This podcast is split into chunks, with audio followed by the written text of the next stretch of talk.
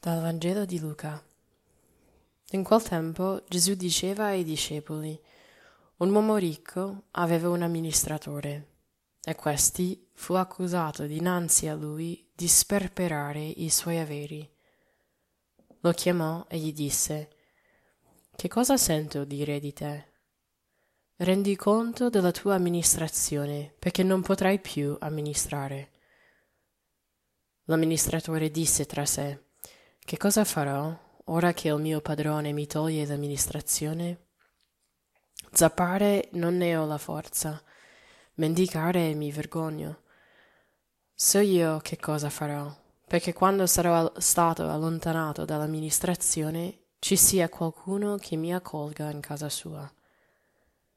Chiamò uno per uno i debitori del suo padrone e disse al primo Tu quanto devi al mio padrone? Quello rispose, cento barili di olio. Gli disse, prendi la tua ricevuta, siediti subito e scrivi cinquanta. Poi disse a un altro, tu quanto devi? Rispose, cento misure di grano. Gli disse, prendi la tua ricevuta e scrivi ottanta. Il padrone lodò quell'amministratore disonesto perché aveva agito con scaltrezza. I figli di questo mondo, infatti, verso i loro pari, sono più scaltri dei figli della luce. Sono la prima ad ammettere che questo non è un Vangelo facile, almeno mm, dopo una prima lettura sembra che stesse dicendo che Dio, il padrone, sta lodando la disonestà dell'amministratore.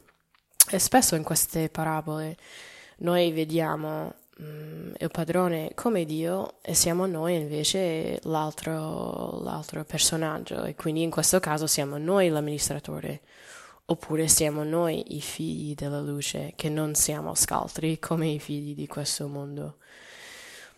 Quindi cosa ricaviamo? Diciamo Dio piace la nostra disonestà? Eh no, assolutamente no. Non credo che la parabola stesse dicendo che quindi va bene essere disonesti. Invece guardiamo da più vicino mh, mm, alcune cose forse culturali di quell'epoca lì, perché nella Palestina del tempo il ruolo dell'amministratore sì era di avere e gestire anche i beni di un'altra persona, va bene? Però spesso e volentieri succedeva che l'amministratore aggiungeva ai debiti qualcosa per un suo proprio guadagno. E si vede usaria, forse si dice in italiano, non mi ricordo, però mh, mm, si aggiungeva così che non solo il padrone riceveva il debito a lui dovuto, ma poi l'amministratore poteva mettere nella propria tasca qualcosa in più. Quindi cosa succede? La scaltrezza.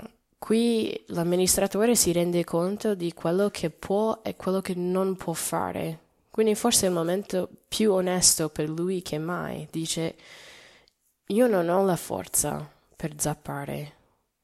Mi vergogno a mendicare. Ecco quello che io non posso fare. Che cosa posso fare invece? Posso cercare di rafforzare alcuni legami in un modo più giusto, in un modo più caritatevole, così che se vengo sbattuto fuori dal padrone avrò queste persone che mi accolgono in casa. Quindi cosa fa? Chiama i debitori e dice quando devi al padrone.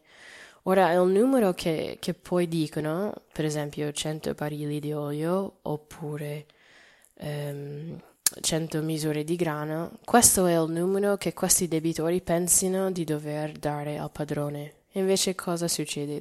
Questo amministratore sa che quel numero invece ha dentro il guadagno che lui aveva aggiunto, quello che intendeva tenere per se stesso e non dare al padrone. Quindi cosa fa?